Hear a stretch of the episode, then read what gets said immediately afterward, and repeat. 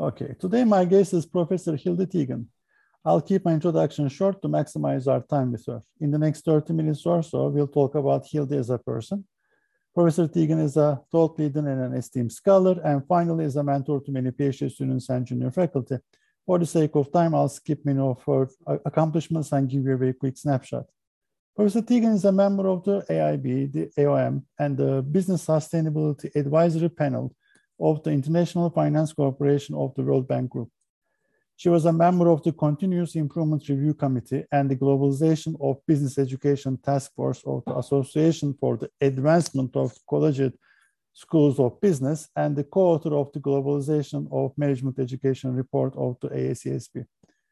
She is a recognized expert in teaching negotiations, interactions between multinational firms, governments, and non-governmental organizations. She's a director on several corporate boards. She's a Liberty Fellow and a member of the Aspen Global Leadership Network. Hildy served as department editor in uh, Institutions and Comparative Capitalism for JIBS. She was an editorial board member for Journal of International Management, and she was a founding executive board member of the Women of the AIB.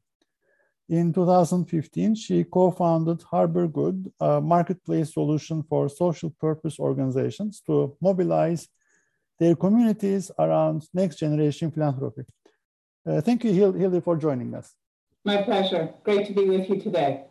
Thanks. So, uh, first question What did you want to become when you were a child?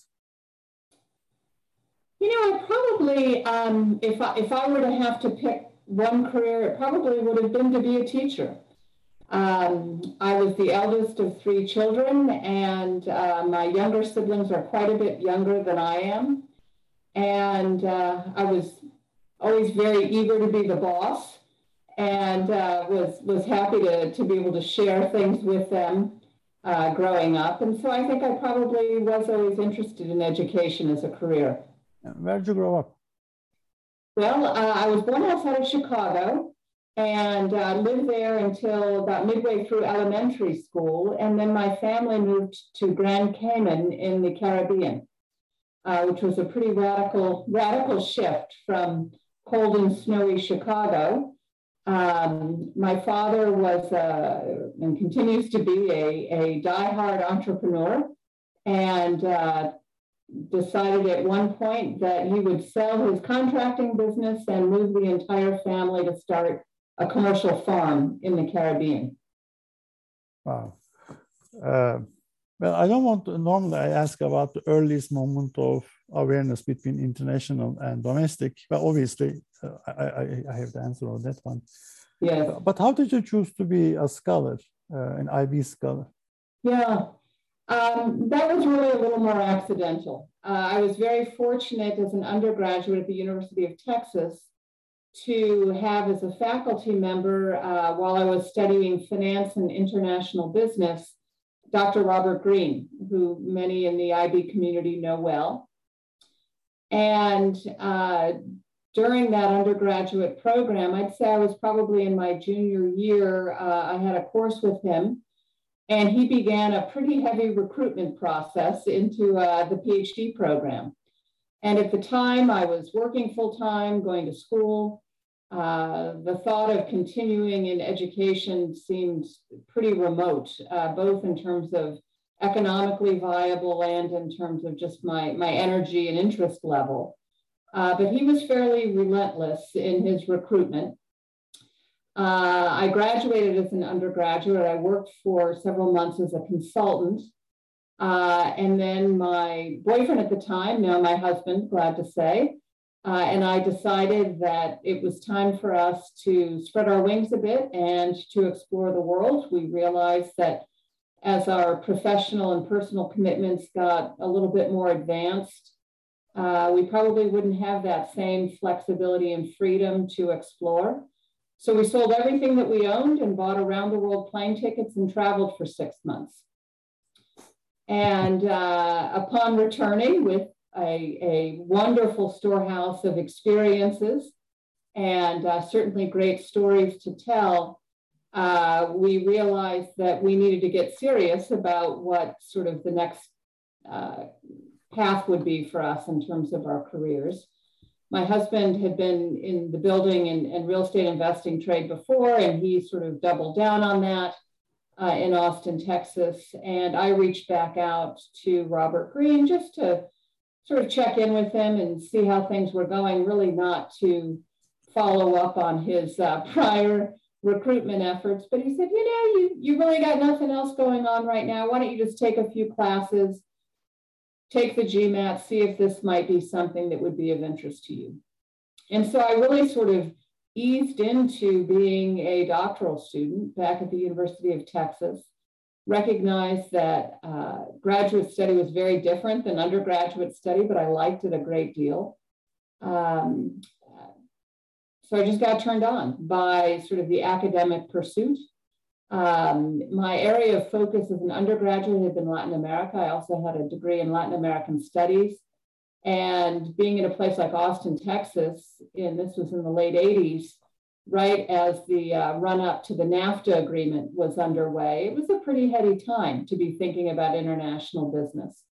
And I recognized that there was a lot of opportunity for a young scholar to be able to uh, take advantage of some language skill that I had and some area studies expertise to be able to begin to craft a research program related to something that was phenomenologically very current, very important, and uh, potentially you know, quite impactful in terms of the economy of the US and, and our neighboring countries. So that's what really sort of locked it down for me was sort of the, the pairing between the interest in pursuing the study uh, intellectually with a recognition that there were important and timely questions that um, my, my newly developed expertise would be helpful in terms, in, in terms of our making advances around. Perfect. Uh, something that is not on your CV that people might find interesting. Something that's not on my CV. Um, what's not on my CV and, and probably relates not, I wouldn't say to sort of a, an earth shattering regret that I have, but um, if I had it to do all over again and, and were not to pursue an academic life, I may have gone in more in a direction of pursuing the, the uh, creative side of my interests and my passions. I love to dance. I like to paint. Um, I, I, feel very inspired by nature, and uh, oftentimes I I think about in those you know moments when you're working on the fourth revision of a paper that doesn't seem to ever want to get over the hurdle, or uh, grading that 50th student essay. I, I often think about what would it have been like to have been a professional dancer or a visual artist. Um, but those are now just hobbies and, and passions of mine, but not certainly things that I've attended to professionally.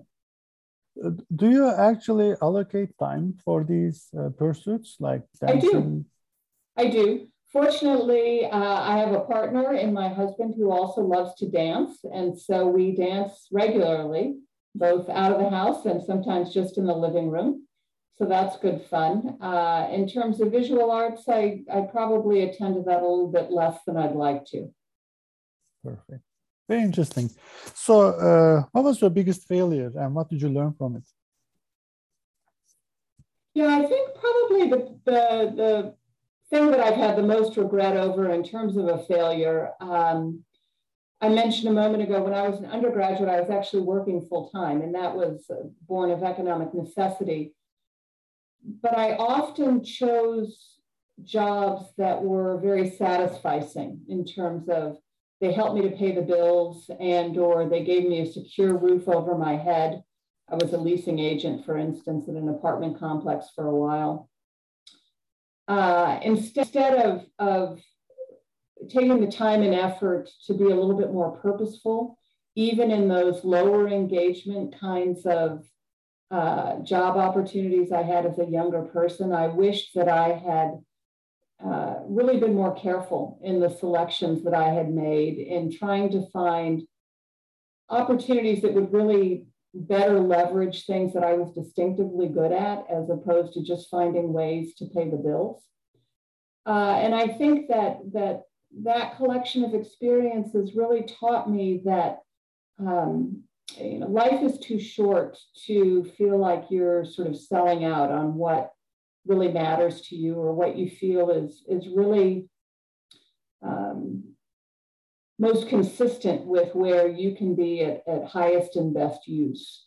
And so I've tried throughout the rest of my professional career to make choices that were that were a little bit more thoughtful and were a little bit more purposeful in terms of thinking about what can Hildy Teegen be doing that is distinctive vis-a-vis what others who might be similar similarly positioned to me the kinds of contributions they might make. And so i passed on opportunities that others might have seen as being really exciting or really valuable. And i think equally as important i took advantage of opportunities that were a little bit outside of the box but ended up proving to be at least for me uh, very rewarding in terms of growth um, very rewarding, I felt, in terms of the difference or the impact that I could have. And so I, I think that while I have some regrets about those early times when I was an undergraduate and doing jobs that felt a little uh, a little meaningless other than just paying the bills, I think that it it really planted in me this recognition of the need to be really quite thoughtful in terms of what you say yes to and what you say no to. Yeah, but uh, I mean, I, I hear you. I understand. I feel it. I feel exactly the same way. For foresight, hindsight, uh, uh, distinction. But uh, you know, everything teaches us something. And you know, I remember an interview with Peter Liesch, and uh, he was talking about his time, uh, the time in the farm on the farm on a tractor. And I'm thinking, it's clearly teaching you something. I, I just don't know what. Clearly, it's not related to regression, running regressions or uh, yeah. thinking about theory of the firm, but uh, you know we're learning all the time. So um, about uh, uh, the the personal uh, segment, uh, what are you most passionate about? What's the biggest goal that you have set in front of you? what, what's ahead of you right now? Yeah. I think both goal and trying to uh, to build from the work that I've been fortunate to be involved with all sort of relate to this question of trying to envision a society within which all of us are able to meet our fullest potential, uh, regardless of political or legal or cultural or economic current reality blockages. Um, I, I feel as though that's what I'm most passionate about. How do we how do we envision a society and how do we make moves individually through whatever pursuit we've chosen um, professionally and or personally to really honor the capacity and the potential in each of us as individuals to be able to have a brighter future. Um, I've been very fortunate to, to travel widely. I've uh, been incredibly privileged to be able to live in different places around the world, oftentimes in places that don't enjoy the same standard of living that we enjoy here in the US. Um, and it's, it, it's truly heart wrenching to see um, traps that, that individuals find themselves in owing to no fault of their own. And uh, for me, I'm, I'm passionate about trying to understand how I, through my teaching and through my, my scholarship and, and certainly through my service obligations, how I can really bring my intellect and my passion to bear to trying to find new models and new ways of thinking about how we can open open passages and open doorways for folks that otherwise feel closed out from, from bringing their fullest selves and from having an opportunity to be able to thrive and to prosper. Okay, let's say you're stranded in a in a cafe uh, or uh, pub in one of these type of places that you just mentioned, and yeah. you know locals are uh, they don't know anything about you. They don't know you're a professor. Uh, how do you explain your research to them? How do you explain the importance of your research? Yeah. Typically, what I would do, and, and I found myself in similar circumstances, maybe not at a pub per se, but um, among individuals who are not typically tapped into an academic way of thinking um, or even tapped into sort of understanding what international business is even about. And I typically would use as a starting place what are the things that are getting in the way of your having a fulfilled life? It might be someone in the Dominican Republic talking about their inability to get reliable electricity so that they can have lights on in the evening, so that their children can study when they come home at the end of a day of, of school and to be able to do their homework. Or it might be someone in Peru who recognizes that ancestral lands that are cherished and, and held in high esteem are coming under threat because of decisions that are being made around water flows and or mining activities. And by focusing on issues that seem to be barriers or obstructions in someone's life, that gives me an entry point to talk about the kind of work that I like to do, which is looking at problems that seem intractable, that seem unsolvable, um, that, that ultimately require a lot of different kinds of entities pulling together constructively in order to reach solutions. So looking at things like a situation of, of extraction or, or mining in, in Peru, you know, these are, are phenomena where you've got government agencies at every level, you've got citizens and community groups of, of different ethnic and racial uh, makeup. You've certainly got business organizations from large multinational corporations all the way down to small local suppliers, all of whom play some sort of role in oftentimes creating the obstruction or the, or the challenge to begin with, but certainly in terms of finding productive and, and mutually satisfactory solutions moving forward.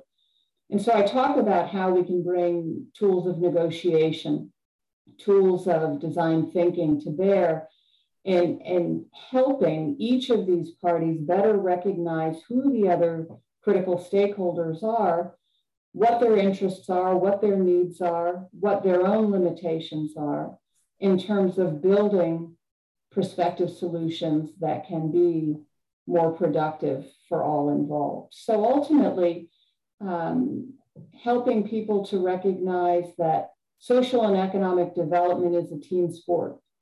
And for us to really change games in terms of um, prospects for the future for individuals, may, it may be the individual that I'm speaking with, that ultimately lots and lots of different kinds of parties have a role to play in terms of, of crafting these solutions. And, and my research is largely been centered around these kinds of challenges and these kinds of interactions between firms, governments, non governmental organizations, and other um, members of civil society.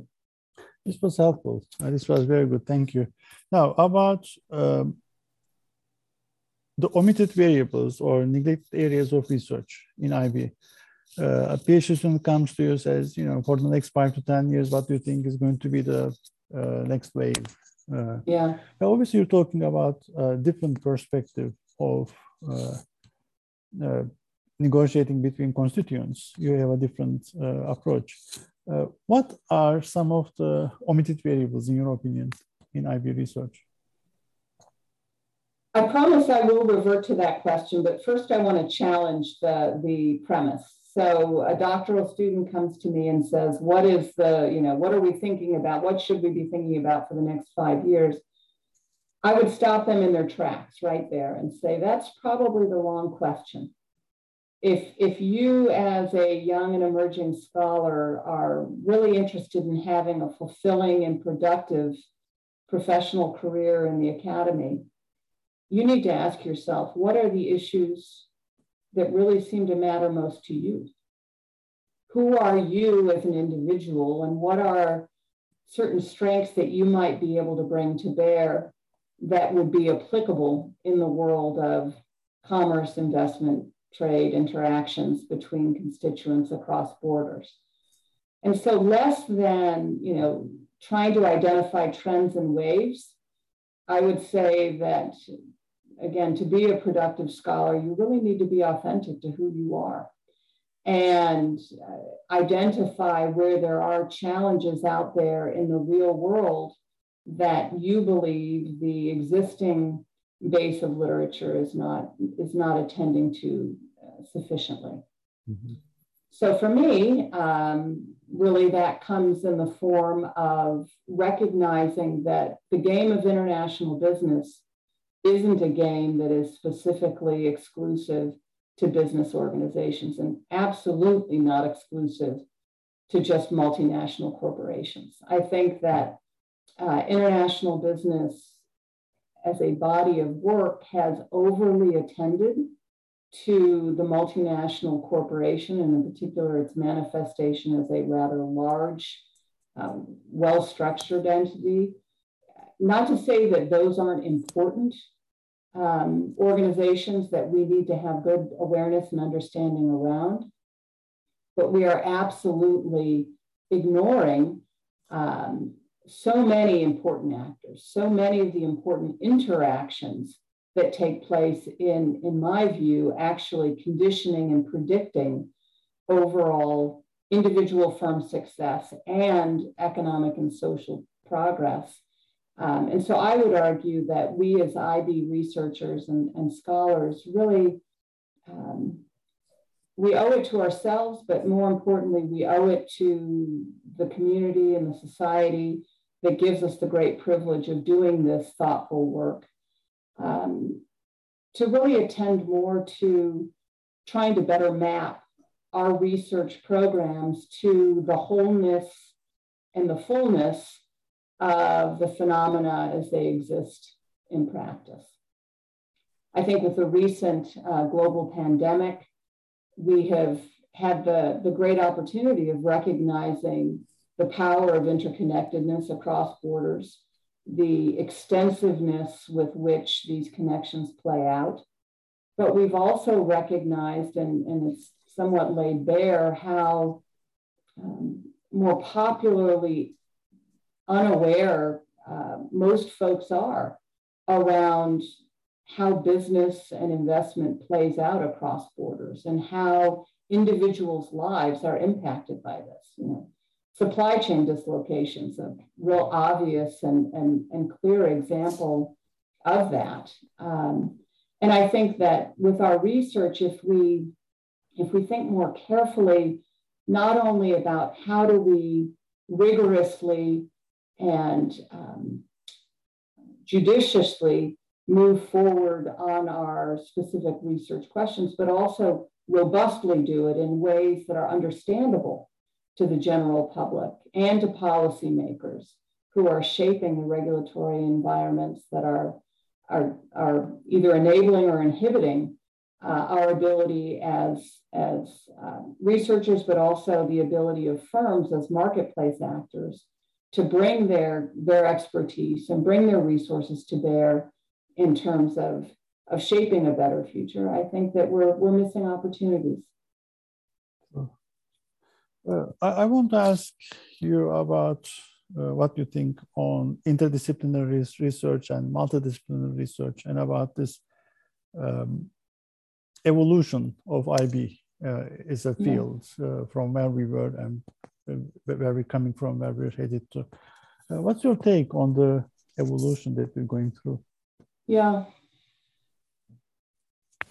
So I've been uh, at this game for a while now. And um, when I entered international business, you know, back in the late 1980s as a, as a field, um, I was very fortunate to be working with a group of faculty who were uh, very open and, and very beyond very open. Uh, their expectations were such that um, a review of a literature included multiple literatures in understanding a particular problem at hand. You know, that, that while functional specialization is useful and helpful in many regards, that ultimately for us as IB scholars to truly understand how the phenomena that we studied are, are embedded in contexts as they roll out across the world, that we needed insights from not only economists, not only functional specialists in business, but sociologists, from political scientists, uh, from anthropologists. And so this, this richness of um, base understanding was drilled in me from a very early point in my career in terms of the value and the importance.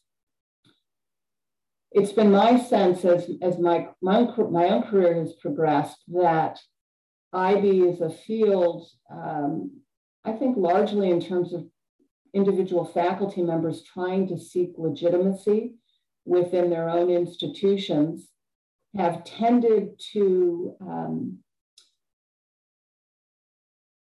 not to a person, but in general have tended to um, perhaps narrow their focus and work more intensively in ways that would be seen as, as acceptable and accepted by um, base functions within business, you know, be it within marketing or finance or strategic management or OB.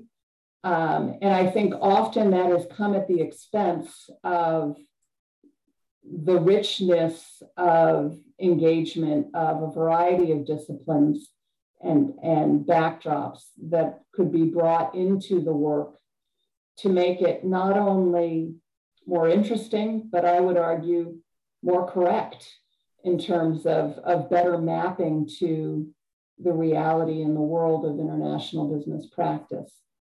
Um, I feel very fortunate to be at my home institution now at the University of South Carolina that has been long committed to this more both multidisciplinary and interdisciplinary approach to IB. You know, I, I count as my faculty collaborators in our group folks who are trained in this wide variety of disciplines. And I am convinced that each of us uh, with our own specific research uh, programs and interests, our work has been made better by having regular conversations with colleagues who, who really have been, um, have been normed, have been shaped, have been framed in terms of their thinking from a variety of, of, of fields. And I think that um, I really wish that more, more schools and, and more of us as scholars within the field would be more actively seeking and more um, demonstrably appreciative of the contributions uh, of scholars from, from other disciplines. Now, about uh, advice, I mean, obviously, Robert Green had a huge impact on you and on how you formed your uh, initial opinions about about the field. Uh, but can you, uh, other than, or maybe even Bob Green, what was the best advice you received from your advisor or mentor when you were going through the program?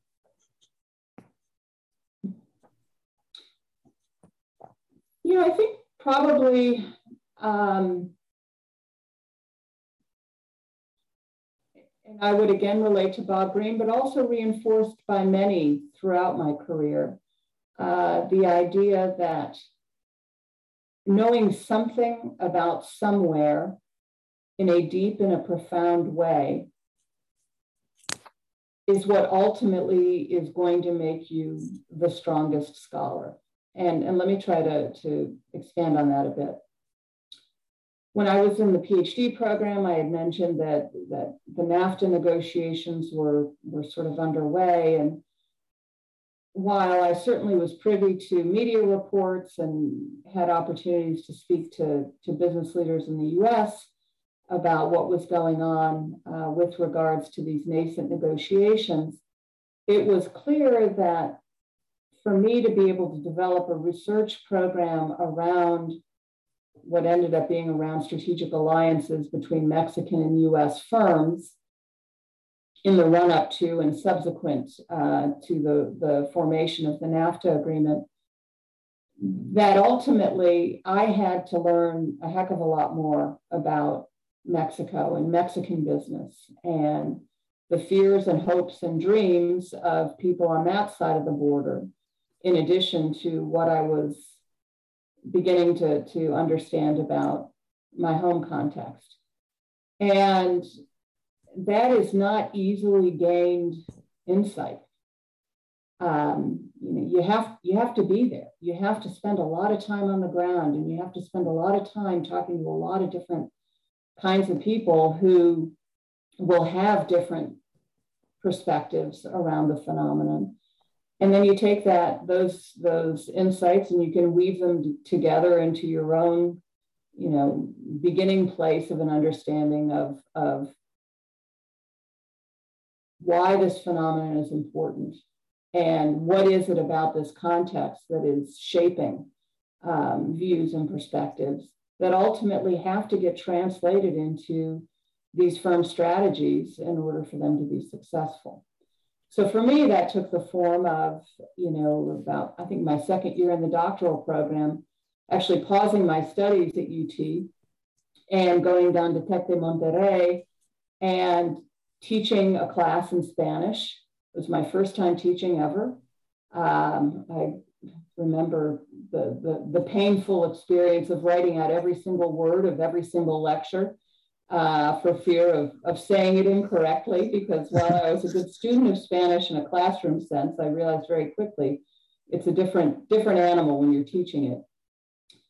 Um, and using that opportunity of being on the ground in a, an industrial center like Monterrey and taking advantage of extraordinary corporate contacts that an institution like Tec de Monterrey enjoyed to be able to, to begin to get inside the heads of those business leaders that were actually on the, the forefront of forging some of these nascent alliances to begin to understand you know, why they were seeking certain kinds of structures or what kinds of concerns they had about um, proposed insertions or deletions from working uh, language in the, the NAFTA agreement, et cetera. And so, you know, that early experience gave me the opportunity to have an institutional arrangement with Tec de Monterrey that enabled me then to continue to return to Mexico. At one point in time, early in my career, when I was a, a young assistant professor at William and Mary, I was flying to Monterrey, Mexico every two weeks to teach in their executive program via satellite to something like 14 of their campuses around the country uh, with executives. And that gave me ongoing access to firms and their leaders and what they were thinking about. Um, but it, you know, it, it came at, at great personal cost, right? To be doing that kind of intensive traveling while you're also trying to establish a career as a young a young faculty member in her first job in the US uh, out of the PhD program. But uh, those are the kinds of, of moves that I think and, and the advice that I was given that, you know, to, to really do the work well, you've got to really understand what you're working on. And very little of international business understanding, in my opinion, comes from the desk. I think the things that have been the most profound in terms of my own understanding and learning have come through experiencing, not firsthand, but at least alongside of those who are experiencing firsthand um, these different activities or, or initiatives as they're playing out. Uh, Hildy, you, you covered the junior faculty and the PhD students very well, uh, the advice portion. Uh, about mid-career, mid-career uh, colleagues, uh, people after tenure, uh, what's your advice on on mid-career scholars? You know, in my experience, most folks, once they um, they've been tenured and they're they're entering their mid career. they have been imprinted based on what they've done their first six or so years in their academic career. And I think oftentimes that's a pity because, you know, for, for many, they still have decades of a career to build moving forward, coupled with the extraordinary luxury, at least in, in many institutions where, where we call ourselves professionally at home, of tenure, you know, of, of a tenured position. And so my advice to mid-career folks is, you know, you did what you did to get tenure, and that's great. Congratulations. It's a big achievement. You should feel very, very good about that achievement. Uh, but if you feel as though you had to make sacrifices, either in terms of the kinds of questions you were studying or the methodologies you were choosing to deploy because you felt as though those were the safer choices for ensuring that you would get the recognition in the field to get tenure.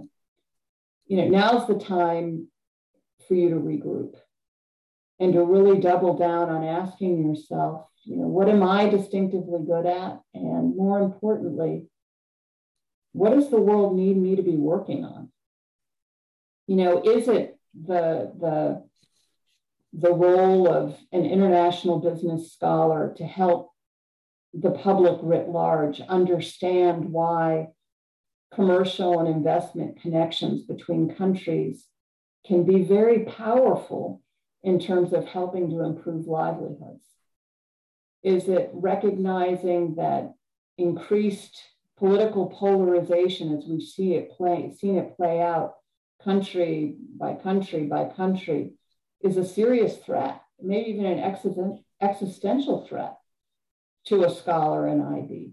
If countries begin to, to, retrench in terms of their connections with, with others outside, you know, that's a problem for us. And is there something that you can be doing in your scholarship to help redress that? I think the other direction that I would counsel uh, really any mid career person around is the recognition that as international business faculty, ultimately we have the opportunity to recognize our host, or excuse me, our home institutions as being international business actors.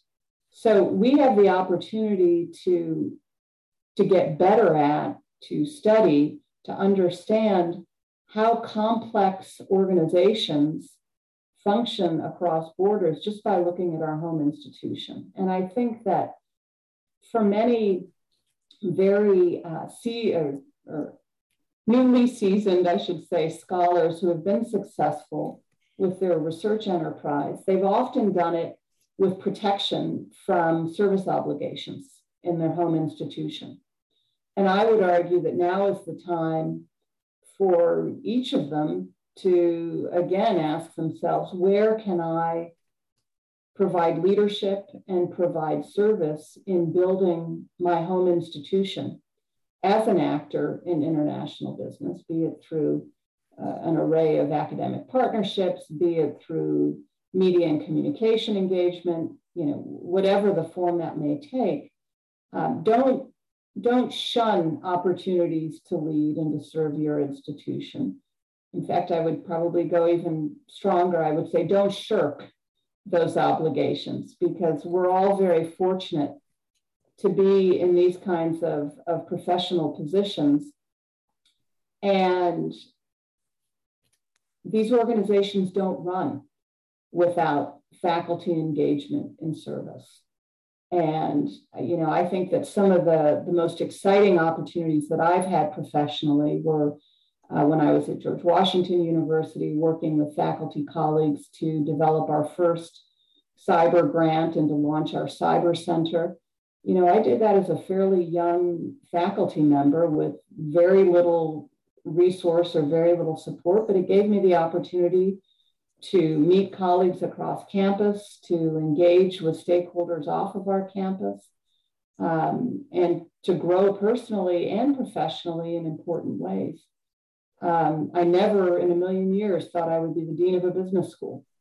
But because of those activities and working with the CIBER, I got on somebody's radar screen and I was invited to apply for a, a very senior academic and administrative position at a school that I admired and had admired for a very long time. And um, you know, it was it was a big stretch and and certainly a, a shift I hadn't envisioned, but an extraordinary opportunity to be able to serve and lead and to do some things that otherwise I, I wouldn't have had the chance to do. And I think um, those kinds of experiences have, have absolutely helped to strengthen my research and strengthen my ability to be a meaningful and productive teacher with the students that I work with. Uh, Hildy, what's a question that I should have asked you but haven't? I think we covered some pretty good turf there. I think, um, you know, one question you didn't ask me, or, or maybe didn't ask me directly, but I think is is worthy of our, our at least touching upon. Things that I'm really excited about um, currently is the movement here in the US, as well as in many other countries around the world, to think um, much more carefully and much more forcefully around questions of uh, diversity, equity, and inclusiveness. And I know certainly the, the corporate partners that we work with have these questions very much at the top of their agenda. And it is absolutely clear to me that we as IB researchers and teachers have a lot to bring to that party. So, uh, you know, inherently, the, the study of IB is the study of recognizing where differences can be leveraged productively and where similarities that transcend borders can be the source of cohesiveness and, and power to be able to mobilize collective action. And I feel as though um, there is an exciting opportunity afoot now for all of us as players in the world of IB to bring this, you know, profound expertise that we have in international business to bear at what oftentimes are being couched as very domestic or even very local kinds of initiatives or issues and recognizing that that these kinds of contributions might be powerful ways for us to unlock some of the challenges that, that we in society are facing with regards to D&I currently. True, and actually in many institutions, uh, diversity, uh, equity, inclu in inclusion is under the almost monopoly of OBHR and HR people have claimed it, but you know, right. it's really our domain. But uh, thank you so much, uh, Hildy, for this uh, interview. I learned a lot. I'm sure the audience will agree with me. Thank you. It's been a pleasure. Thank you so much for the opportunity. Take care.